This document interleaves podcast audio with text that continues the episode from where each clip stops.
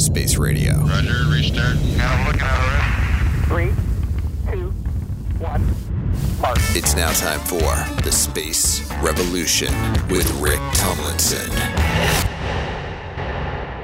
Hey there, Spaces. Welcome back to another episode of The Space Revolution. My name is Rick Tumlinson, and you are listening to iROC Space Radio. We are part of the iHeart Radio Network.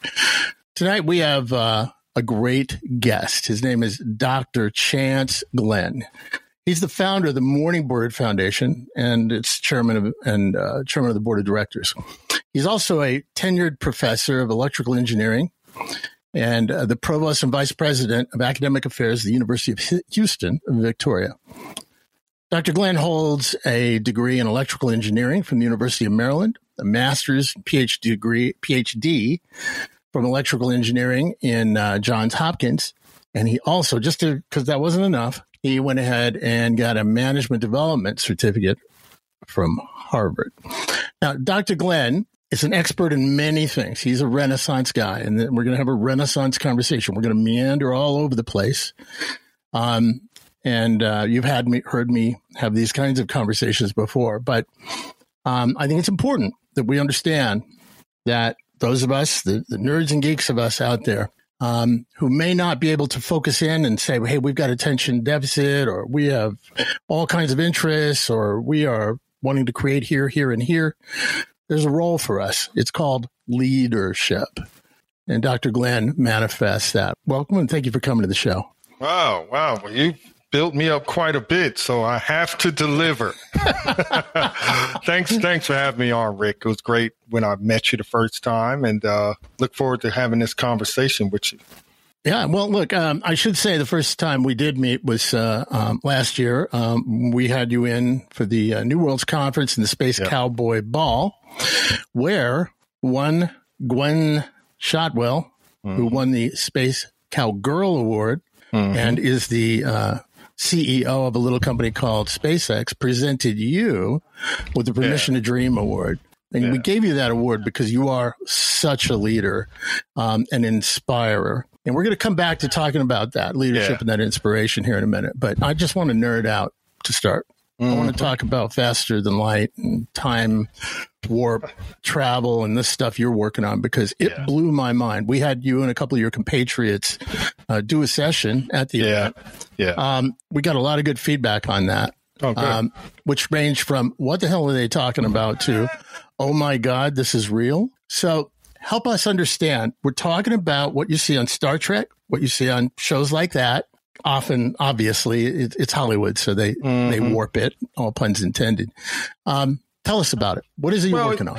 Interestingly enough, Star Trek, they employed a lot of technical advisors, many of which were with NASA at the time. So a lot of the things that they talked about had some basis in reality, and if not so much actual, science fact.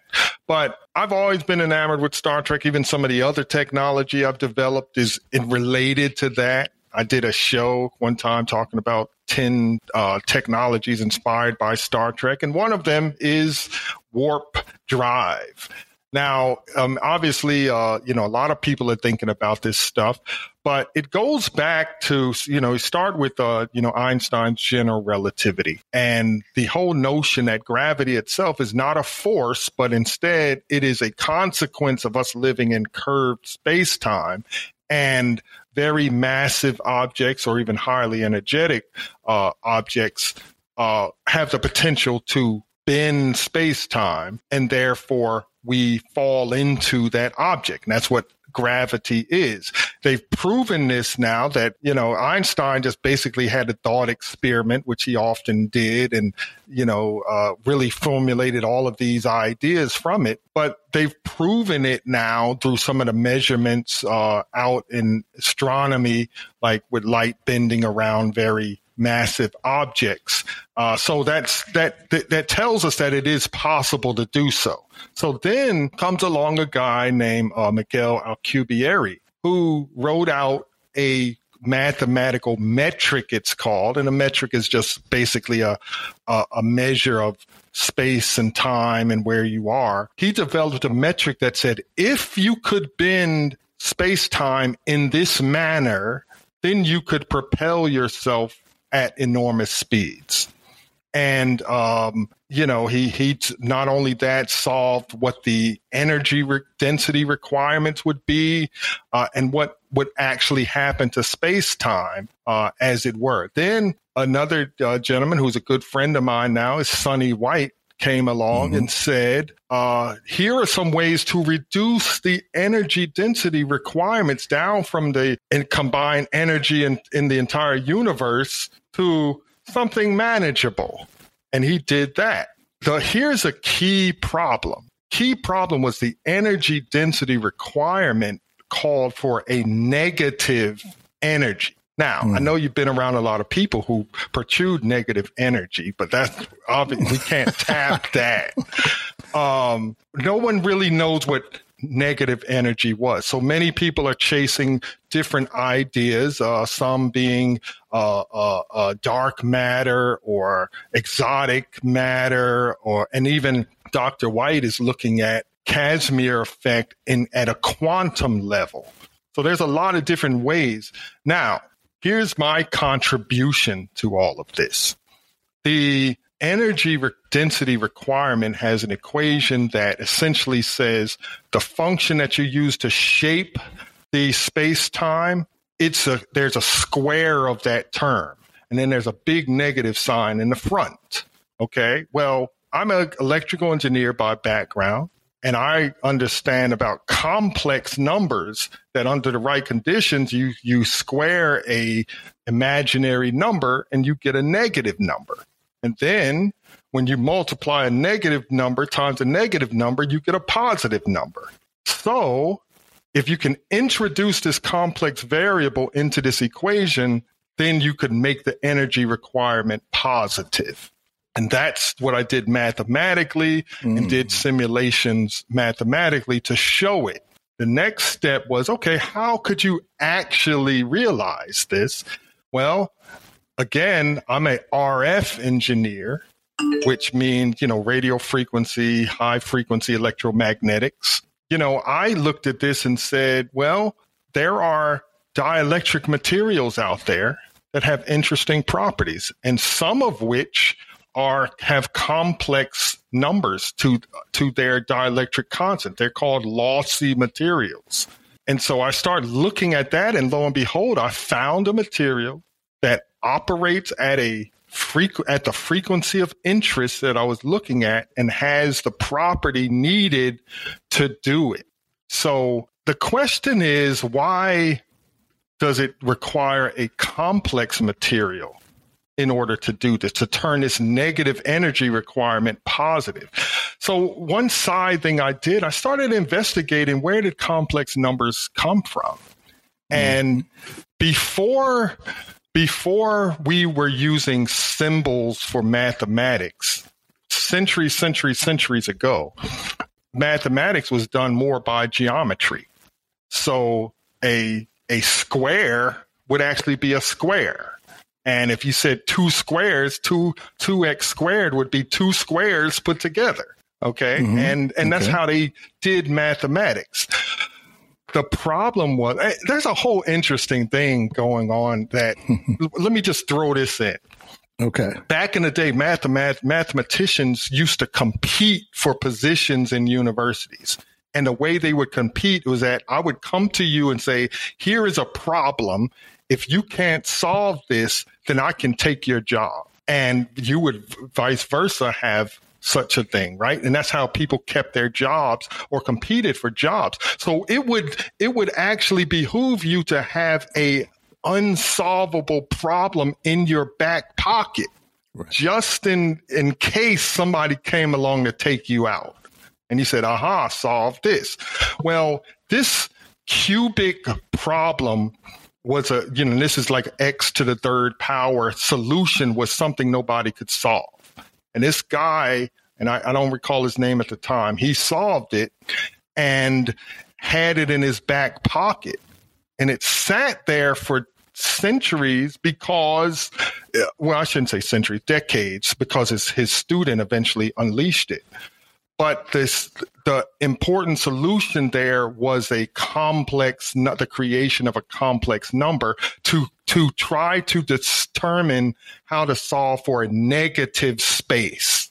That's what. Now, I didn't know this before I embarked on my approach to the solution. I learned this afterwards, but I find it interesting that a problem that required a complex number to solve a negative space is now could be used to solve a requirement for negative energy now. And it kind of all fits together. So let me just sum up.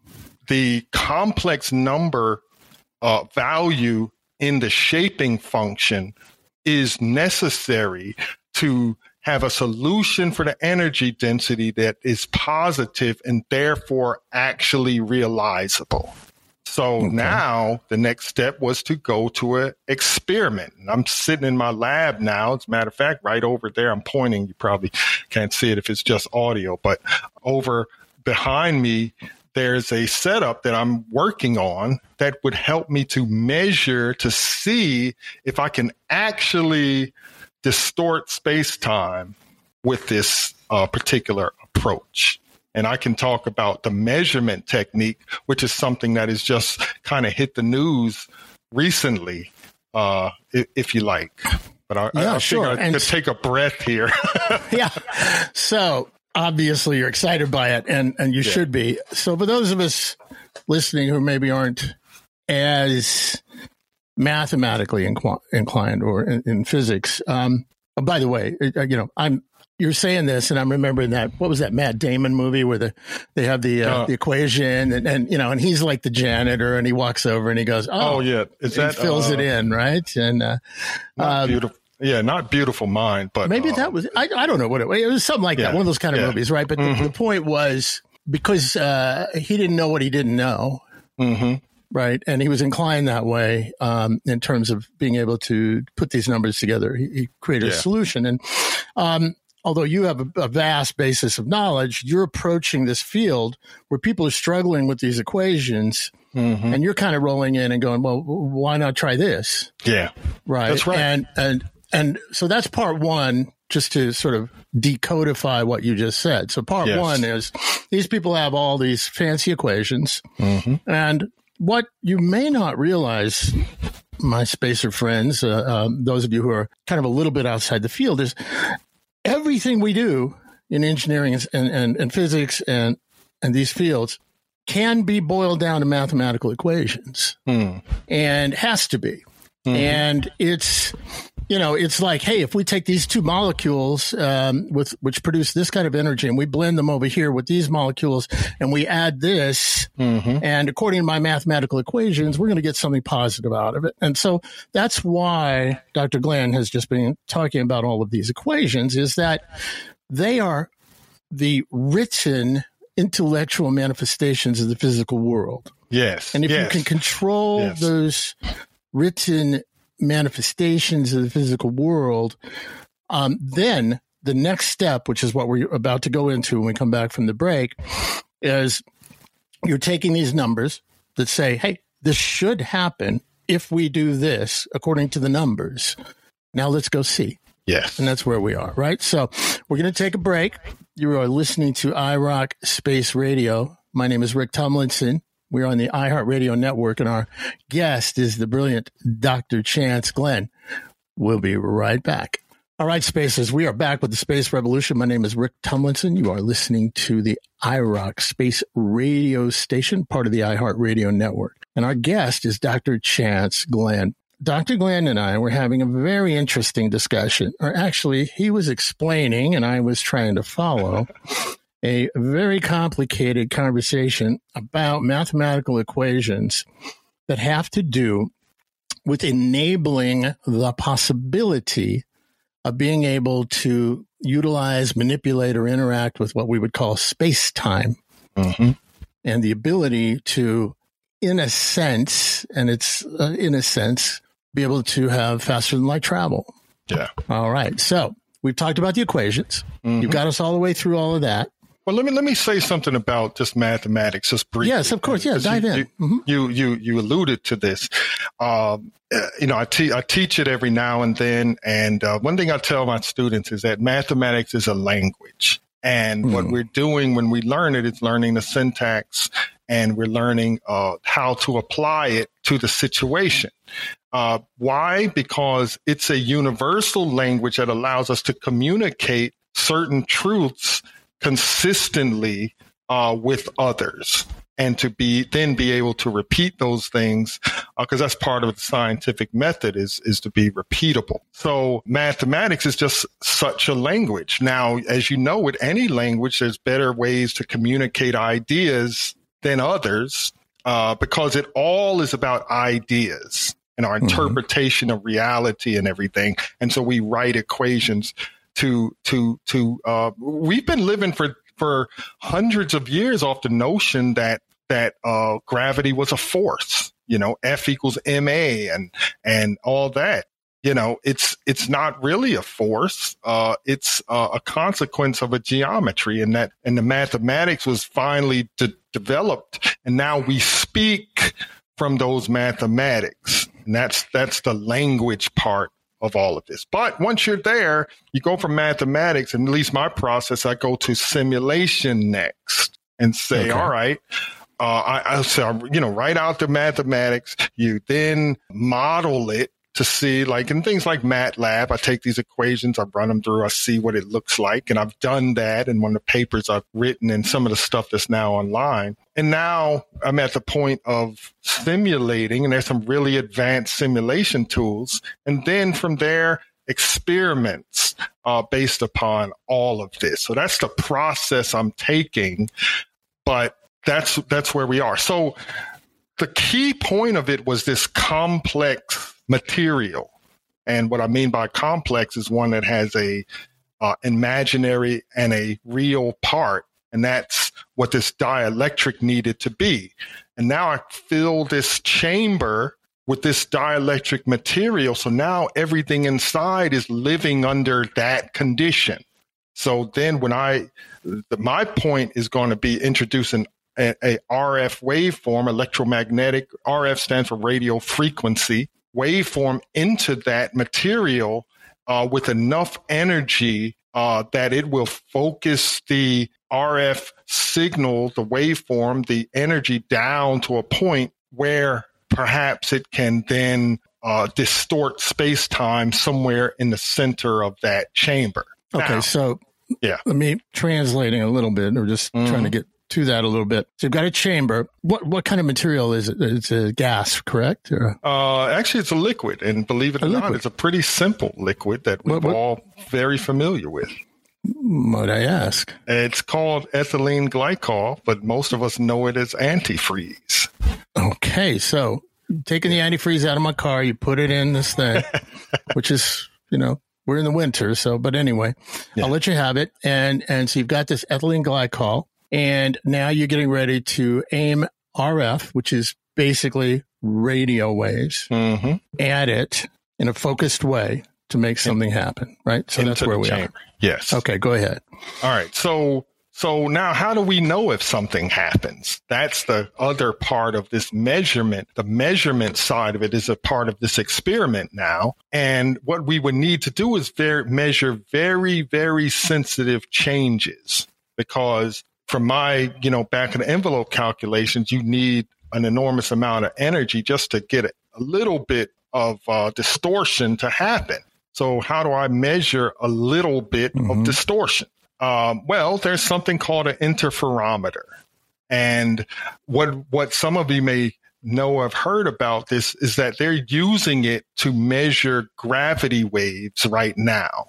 LIGO is the acronym, but it is basically a laser that interferes with itself. A light beam is a wave, so you can see interference patterns as a result. But it's a, it's not very complex setup, but it's one that a laser goes through a splitter, it splits into two, then you bounce them off of mirrors and have them recombine at a screen. And when they recombine and you set the conditions just right, you'll see these fringes on the screen. Now, these fringes are on the order of the wavelength of the light. And the laser that I'm using is about 532 nanometers, which is really, really, really small. 10 to the minus 9 is nano. So smaller than a micrometer, smaller than a millimeter, really tiny. Mm-hmm. So if there is movement at all, I should be able to detect that movement if it's on the order of a few nanometers. If it's bigger than that, that's great. But even if it's small as a few nanometers movement, then I would be able to detect it, because I'm going to put my device down in the center of that beam. And then I'm pumping it with the RF, as I mentioned, if there is some change, because the beam will be going through the center of the chamber. If there's some change in the space-time, that you'll see the fringes react. That's the experiment. So let me ask you this. I'm going to show my ignorance here. So you're splitting the laser. Now, is one part of that a control? Yes. And the other is going to go through the system, right? So you're splitting the laser in two. Mm-hmm. One of them is just the normal laser doing its normal laser thing. And then the other one is what you're sending into your experiment. Mm-hmm. And then they recombine. Mm-hmm. And then there's maybe some haze or blur or whatever around the edges. Maybe that's not the right word for it. What is it? It's called interference. They're an interference. There's some cancellation going on. Yeah, that's right. They cancel each other out at certain places. In the places where they cancel each other out, you see dark rings, and where they add together, you see bright rings. Right, and that tells you that the laser that's gone through the experimental medium, something's happening. No, not yet. Okay, help me out. Go ahead. Because if you have no device in there at all, you'll still see the interference fringes. Okay. Now, what I'm looking for is, so everything being equal, you'll just see stable picture of fringes on the screen. Got it. Now, if I begin pumping this RF chamber, and I'm going to pulse it so that I know what I'm doing versus what basically you could be shaking the table and see changes. But I'm going to pulse it at a regular rhythm, so I know that if there are changes and I see those changes in the fringes pulse at the same rate of my RF, then I know I'm doing it. Okay, there you go. So you want to look for changes in the fringes. Now, the setup I have has a little knob on it that you can change the position of the mirror ever so slightly, back and forth. And if you do that, you're changing the length and you'll see the fringes move. Mm-hmm. So now that's fixed. The only other thing that will change effective distances will be my device if it is indeed changing space-time dimensions. And that's what I'm going to be looking for. Okay. My head just exploded. And let me say something else. Yeah, keep going. This part is very important because what happens most of the time when people talk about this and they start saying we want to travel faster than light, they think about a starship going through space. Now, in the lab, I don't want anything moving faster than light because I can't see it. I can't measure it. I can't, so I want to just see if I can get a little bit of a distortion. So the equations for the energy, the amount of energy is tied directly to the velocity that you want to travel at squared. So think about how big of a number that is. If I want to go 2 or 3 times the speed of light, you take that number, which is 3 × 10⁸ meters per second, and square that. That becomes 9 × 10⁸. That impacts the energy. But guess what? I don't want to go that fast. So I can go really, really, really slow. I just want to see the distortion happen. So that means that the energy requirement will not be as great as for somebody who wants to go, multiple times the speed of light. And this, I just want to be the first to experimentally verify that you can distort space-time artificially. Right. So what you're looking at, and people who've been following the news just heard this whole thing about fusion. Mm-hmm. Yeah. And so what you're looking at is like, you're not going from experiment to, hey, I'm going to power your house. Yeah. You are just looking for the most minute possible indication. Yes. That you are on the right track. Just like the tiniest, in your case, like beyond tiny, right? And right. As is the case with the nuclear, right? Or the fusion. So all you're looking for is just the indication you're on the right track. That's right. Yeah. You're not, boom, you're not going. Yeah. I'm not trying to build a starship yet, but once you do that, then, okay, now I could actually begin to develop a relationship between the input power and how much distortion I can create. And now you can scale it. You could begin to scale it to say, all right, well, I need a chamber that's as big as house of ship. This is how much power I'm going to need to actually make it move at any given speed. It's interesting that you bring up fusion. I'm working with a gentleman out of Atlanta.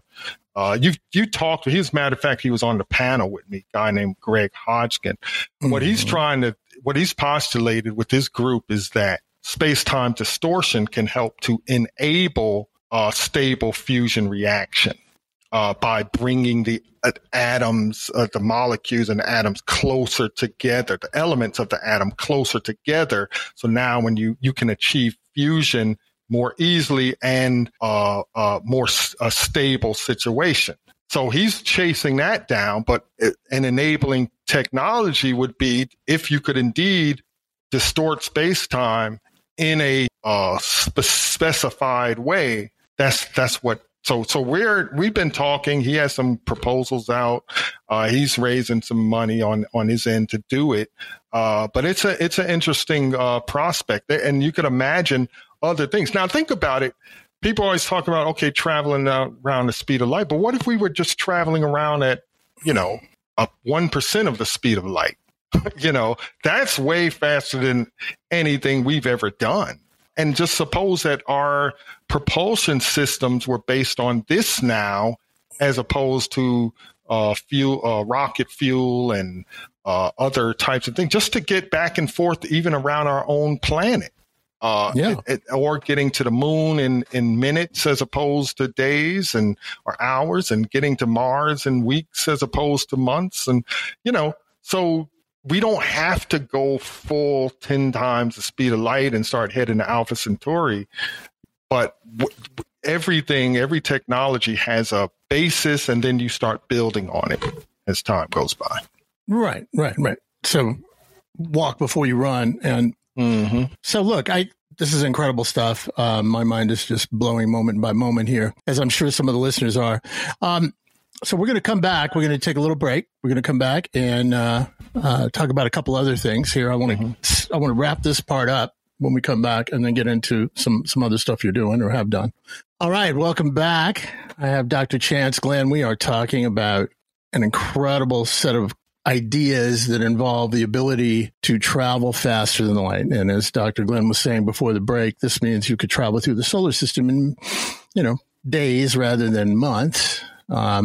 Eventually getting up to the, warp speed, Scotty moment, but, it's incredible work. And where do you see this going? I kind of want to wrap up this idea and get on to some other things. So where do you see this going next? What's, how far away is this? Yeah. Well, first of all, let me say that just a quick input that, the way that, Dr. Alcubierre formulated his metric was that inside this bubble, quote unquote, the passengers would not feel the effects of that go along with moving beyond the speed of light, time dilation, compression, all the other things that go along with it.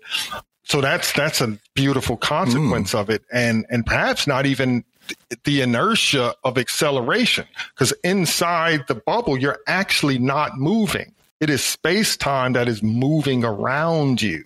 So all of the things that inertia, where you feel when you're being pulled back by acceleration, those things won't happen according to his formulation. So that's another interesting thing as well. Now, you talked about when? Well, I'm in the midst of doing the analysis, doing the simulations, and developing the experiment.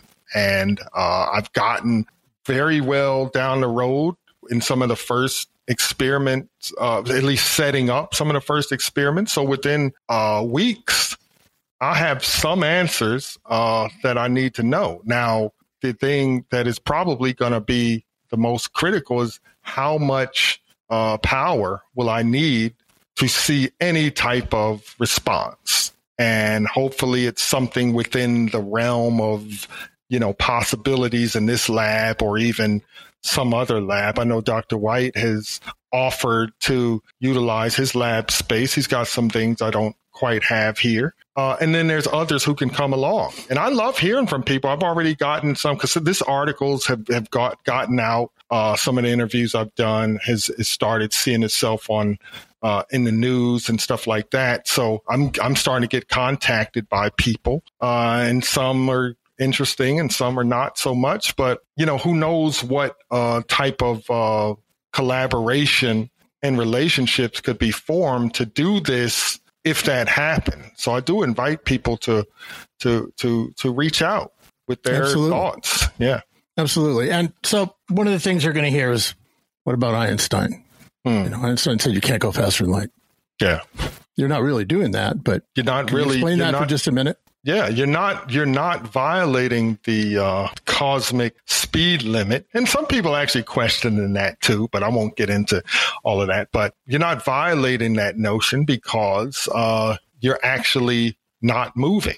It is space-time moving around you. And there's already been verification that space-time can move faster than light. That's, you know, connected to what people have done around the Big Bang theory and all of that, basically saying that space-time itself is moving and expanding at speeds far in excess of the speed of light. So space-time can move. It's just that the real objects within it cannot move beyond the speed of light. So therefore, and then another thing is what is not clearly understood is, you know, what it takes to open wormholes and things like that, where you're basically, you know, splitting space-time or opening up sections of space-time. It's not really known about that. I mean, they know, again, high gravitational, high mass objects can do that, where it collapses upon itself, and black holes and things. We know black holes exist because we've now observed them. So all these things that Einstein postulated about bending space-time have been verified in reality. Mm-hmm. So my point is, at small levels, perhaps we can do some of these things ourselves. That's great. So you are obviously embarking on some very leading-edge stuff here. I guess my last question before we leave this, are you finding, because science is about replication, are you finding people that are able to replicate your work or build on it, or finding conclusions that align with the stuff you're coming up with in different parts of the world? I'm not at that point because to me, I think the experimental verification is the real thing. You know, there are people could look at the paper I put out and look at the mathematics. It's not really that complicated of mathematics, and it either is or it isn't, right? The mathematics works. The question is, can you actually do some sort of measurable experiment to show that it indeed does what you say? And I'm yet to find that. Once I do and publish it, then I'm sure there'll be tons of people looking to replicate what I'm doing and verify what I'm doing. You can imagine the arguments and, you know, but I say the proof is in the pudding. And if you can show that you actually are distorting space-time, then it's just, where do you go from there? How much more energy do you require to do something bigger or better or what have you? So, so the next step for you is going to be to get something in the lab, document everything you've done, and then publish it out in the world.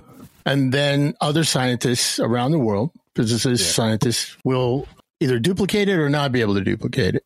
Yes. And that's when the next level of fun begins, right? That's when the next level, because then it's about, okay, scaling and then applications therewith and everything else you could do. And could you make something move as a result of doing it? And can you make, you know, can you make it big enough to encompass something meaningful? And, you know, what other things could you do if you could locally distort space-time briefly or whatever? What else could you do? All of that is going to be on the table. So I just want to get the basis and the fundamental piece down. And look, I'm not the only one working on this. As I mentioned, Dr. White, he's looking at it at a quantum level. I know there's a gentleman named Eric Lenz out in Washington State who's taken another tack. And I mentioned our friend Greg Hodgkin and his group. And he's got some people out of the University of Alabama, Huntsville, who are looking at some other ways to do this. And so I'm just taking a tack that I recognized and thought, hey, well, why don't we try that? And that's where it is. Yeah. But, and that's it. Go ahead. I'm sorry. Go ahead. Well, I was just going to say that this is just one of those kind of feelings that, you know, things are falling into place right correctly. You know, it just kind of feels a little bit like that. But, you know, you never know. And look, I'm going to do the experiments. I'm going to take my results. I'm going to publish what I see and then let the world decide. I mean, I may find that there is no effect, at least for what I'm able to do. And we have to understand why not if it doesn't work. Right, right. But here's the thing. You, coming from a very interesting background, have arrived at a place where you are challenging some of the basic tenets of physics and our understanding of our place in the universe. Yeah. If you are successful, the universe opens up. Yeah. Like, we're going big time. And that's one reason I'm very excited, but I am also intrigued by how you got to this place. I mean, you have a very interesting background, and you are kind of like that guy coming in from left field and going, you know, here's the equation. I see your equation. Why don't you try this, right? And and I think it's partially because you have sort of a Renaissance mind, right? You are the kind of person who doesn't limit your possibilities and limit your ability to enter intellectual conversations or interactions on anything. That's who you are, and I want to hear a little bit about that.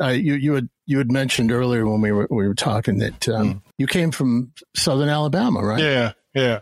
Well, tell us a little about that. How you end up here. All right. Well, you know, and there's a tie into everything you asked. I'm going to see if I can't get there. Okay. First of all, I was born in Newark, New Jersey, around the time that there were, you know, racial riots in the 60s. Our family, and my father was a policeman, and he basically packed up all 8 of us kids, and we rode on the back of a U-Haul truck down to Alabama with our grandma, to be with our grandmother, who was also taking care of her aging father. So grandmother and a great grandparent, that all of us, and I was the youngest of 8 of us that grew up there. Now, you know, so we didn't have a lot. We were basically in a cinder block house that was no bigger than, you know, this room that I'm in right now, and all of us piled up in there, and that's how we grew up. Now, we figured it out. And that was part of what I'm talking about. It's just that almost making a way out of no way, as some people say, whether it was the toys we played with, the things we did, we had to come up with it. We had to create it. So I think that creative aspect was there. Then the point about not giving up was built into it, because if you wanted to have something, you had to figure it out and you had to come up with it yourself. That's how it worked for us. And then finally, and this is the aspect that is very important. It sounds simple, but it's very important. And that is courage, or what I should say, lack of fear.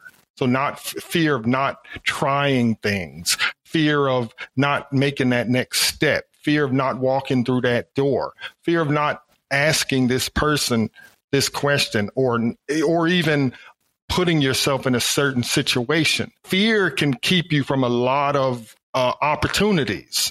And that you know, is one of the things I think that is a distinctive about me. So I like to just try everything, and I'm not afraid to try. I'm not afraid to fail. I'm not afraid for people to say, "Oh, what were you doing? That's ridiculous."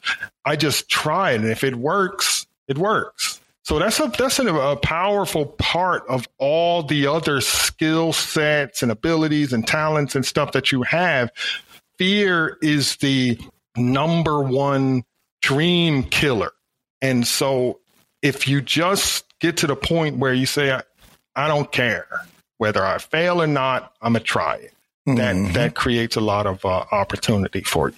Yeah. And you're not saying don't have fear, because we all have fear. Yeah. It's how you take it, how manage you it. How manage it, how you deal with it, where you put it. Yeah.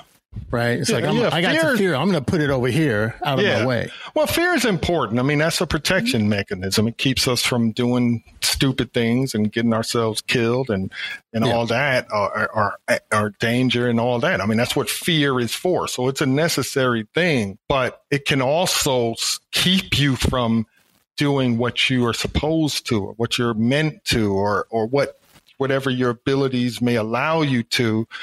It can keep you from experiencing something that you need to experience, even failure, which, failure is a number one teacher.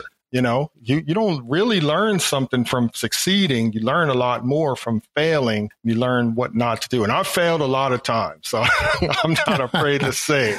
Oh, yeah. But you learn something. And if you can apply those lessons, but you never will learn that if you're afraid to fail, and therefore you never try. Perfect. We're going to wrap this section up with that. My name is Rick Tumlinson. You are listening to The Space Revolution right here on iROC Space Radio. We are a part of the iHeart Radio network, and we are talking to Dr. Chance Glenn. Not a man who has no fear, a man who has had fear and just put it out of his way. All right, my wonderful spacers, we are back. The last segment here with Dr. Chance Glenn. We have... broken all the laws of physics. No, we didn't really. We didn't break them. We just went around them. Officer. You don't have to pull us over for breaking the speed limit. But some incredible work on going faster than we have ever thought before. And it's very inspirational, and I love it. And speaking of that, one of your things you do, Dr. Glenn, is the Morningbird Foundation. Tell us just a little bit about that, because I feel your energy, and I gather that you have a way of transmitting that energy to students and young people. Tell us about Morningbird. Well, I've done a lot of things, seen a lot of things, been a lot of places. Sounds like a song. But I first of all, consider the Morningbird Foundation as my fountain of good works. It's a place where I want to just do good things for others. And from this basis of whatever I've been blessed with skills I have, and try to share that. I mean, clearly my background is in science, technology, engineering, and math, which is the STEM acronym we talk about. Well, the Morningbird Foundation's major mission is to provide opportunities for STEM education to particularly underrepresented and underserved communities. And the reason why, and I have this, it's picture of diversity. And interesting, back in Star Trek, I know they started this Mr. Spock, who's my main guy. That's my guy. And I always patted myself. But he had this thing called infinite diversity and infinite combinations. I know they tried to introduce that. But what that meant to me is that diversity is a powerful thing. And it is a beneficial thing that we should be leveraging as a society, and not vilifying, and not even tolerating, and not just barely accepting, but we should be leveraging and celebrating diversity in all of its aspects. And diversity means there's diversity of thought. There's new ways to come at a problem, just like what we've been talking about. Just because of the background I've had and the experiences I've had, I looked at the same problem that others were looking at from a different way. And that's the benefit of diversity. And you don't know what kind of brilliant minds live in all different situations. And we need to not only cultivate that, but also benefit from it and cherish it. So that's why I believe in diversity and giving as many people as possible an opportunity to operate in this space of STEM and all that. So the things we do there, we do training in things like 3D printing and robotics and coding, and then I do research, which is the basis of some of like what I've been talking about. And I've not only done this research, but others in additive manufacturing, materials, 3D printing, and stuff like that. And then it's also advocacy and scholarships. We award scholarships, and we've been doing that over the past year or so to scholarship deserving students in college, and we've done it for universities and students all over the country. So all of that is a mission that is driven from the core of who I am. And so the resources I develop, you know, I mentioned I work with SpaceX. Well, they, as a consultant, well, they support me in that way, and I use those resources to help develop the foundation and do what I just talked about. Now, of course, we need help, so people can go and visit us at morningbirdfoundation.org and, you know, support us in any way that you can to do the things that we're doing, including this research I'm talking about. And there's a nice song, and you're free to use it if you want to, because I'm a songwriter and singer and all that other stuff. There's a song there called Can You Imagine that you will get for free to download if you support us. But the song is also available on Spotify and, you know, Apple Music and all those other places. So look it up. But it talks about that notion I just mentioned. 'Cause could you imagine what our world would be like if we worked together, leveraged all of the value and the beautiful combinations that we have on this planet, if we actually use that to build a better society together? Imagine what kind of world we could actually have. And that's what the song is about, but that's also what the mission of the foundation. And that's what that's all about as well. It's a beautiful vision, beautiful vision. We obviously are simpatico on that one for sure. Mm. So, all right, I have to ask you the heavy questions. It's just a tradition I have here, and these are hardcore questions. So yeah. The first one, I guess, because we just chatted, hit a music moment there. Mm-hmm. Let's say you were, in your case, you're not flying over the moon. You're flying out into the solar system. You're on your way to Titan, let's say, because you're using your drive. Yeah. Right. So flying over the moon would just be, you'd be done, right? Gone. It's, right. Not, it's too fast for this question. So you're cruising on your way out to Titan. You can see the solar system around you. What would you be listening to? Oh, wow. I'm a jazz guy, probably at the core, and not in more of the smooth. You know, I have rhythms in my head, and I'm, you know, it's always like that. I'm always got some sort of song going on in the back of my head, or rhythm, or beat, or something. And so it probably would be that. You know, as we pick up speed, though, it might be a little bit of, heavy metal. Thrown like in that there. Transition. So like, yeah. We're going for like Bob James, Real Clue to something hardcore, huh? Yeah, I a little like bit it. Hardcore. I'm not all into the different groups. I just know the sounds, and it's sort of, I'm just about the sound and the moment, and you know. But I listen to all kinds of stuff. I mean, I've written and performed gospel stuff primarily, but you know, I think at the core and foundation, jazz, classical is something that will be in there as well as I kind of settle down. Yeah, just enjoying it all, sampling of humanity. Absolutely. All right, cool. And who was your most inspirational, if it was science fiction writer or book, either way, that you've read when you were young? Well, I remember reading The Green Hills of Earth by Heinlein. I also read The High Frontier. The High Frontier. Oh, yeah. But you know, I've read all of the Star Trek novels because that's just my jam. That's my thing.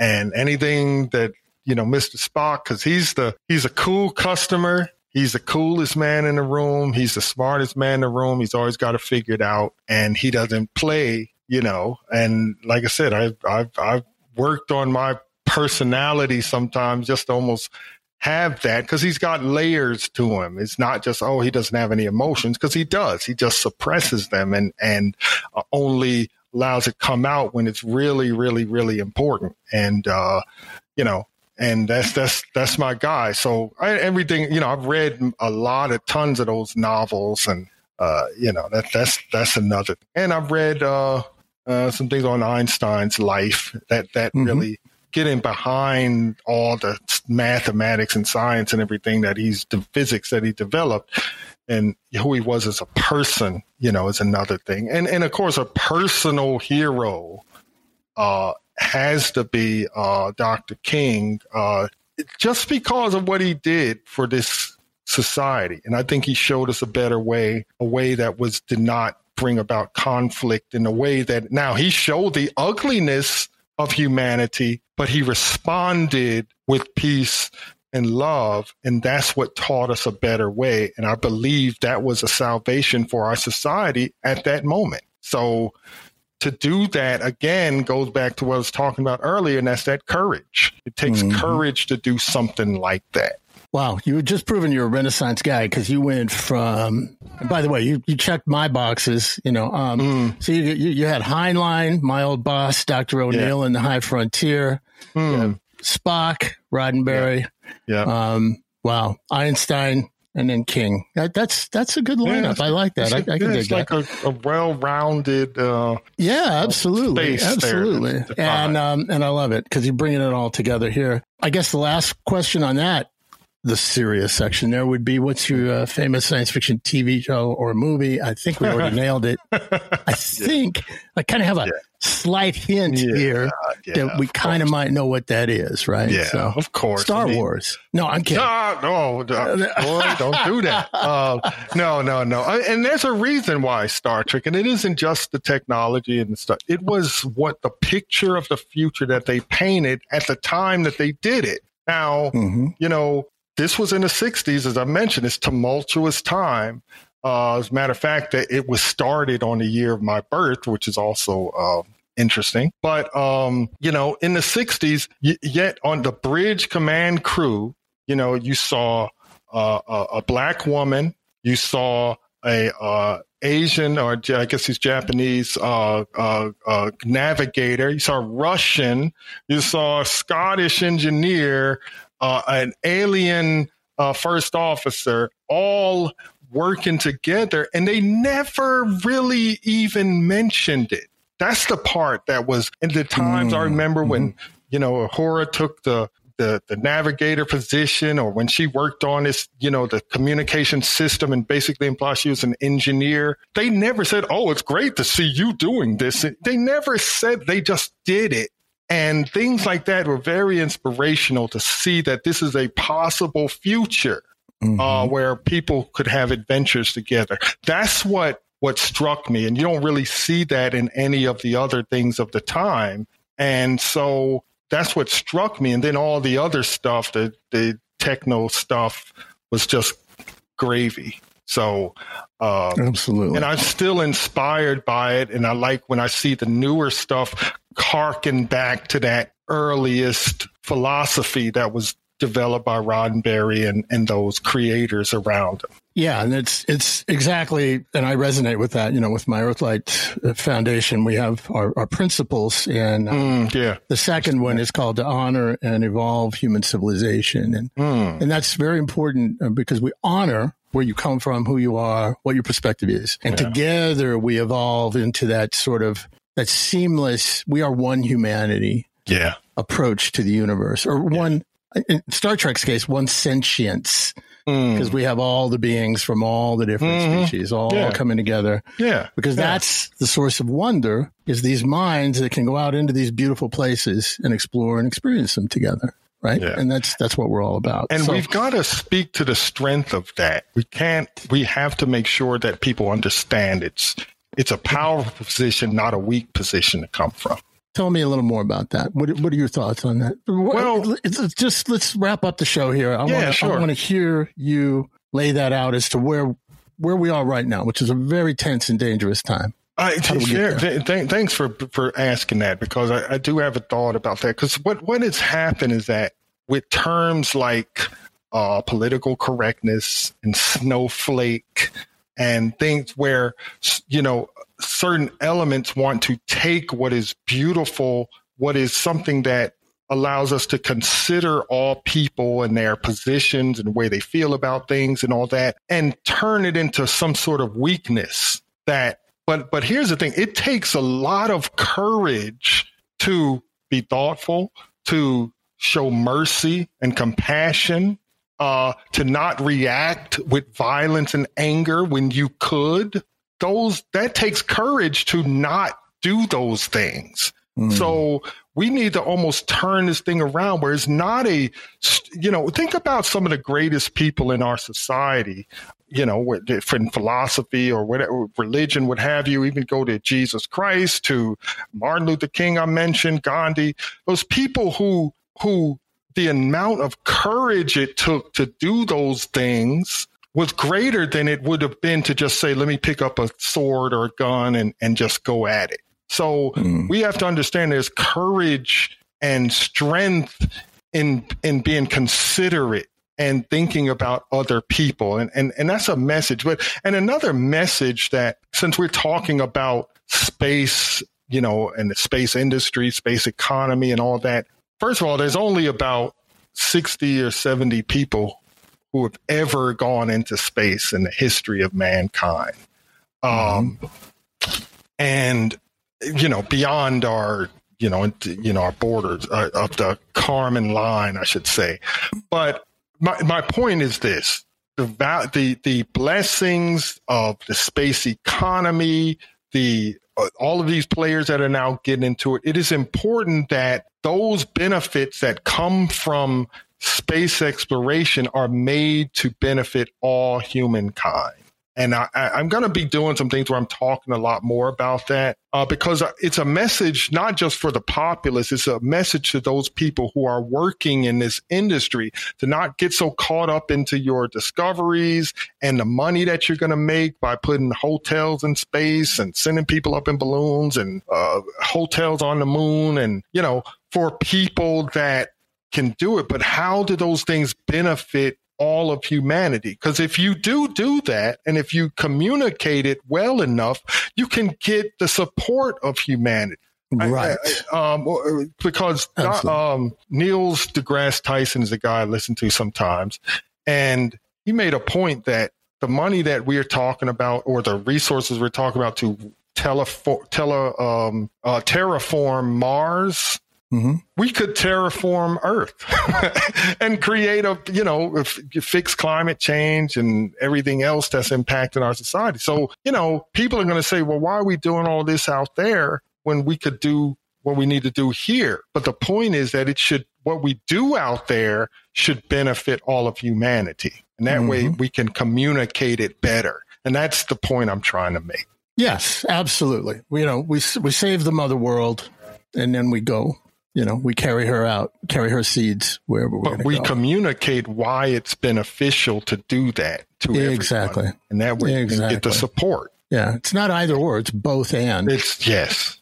All right. Absolutely. So, all right, sir. Amazing, wonderful conversation. We have literally traversed the universe in and out of culture and space and time and broken no laws of physics while doing it. At least that we know of. Yes. Had we broken any laws of physics, you would be notified by. All right. Thank you so much. All right, spacers. Thank you for tuning in. This is iROC Space Radio. You have been listening to The Space Revolution. My name is Rick Tumlinson. Our guest has been Dr. Chance Glenn. Tell your friends we are out the airlock. You've been listening to the Space Revolution podcast with Rick Tumlinson, a production of iROC Space Radio. Go to iROCSpaceRadio.com for more.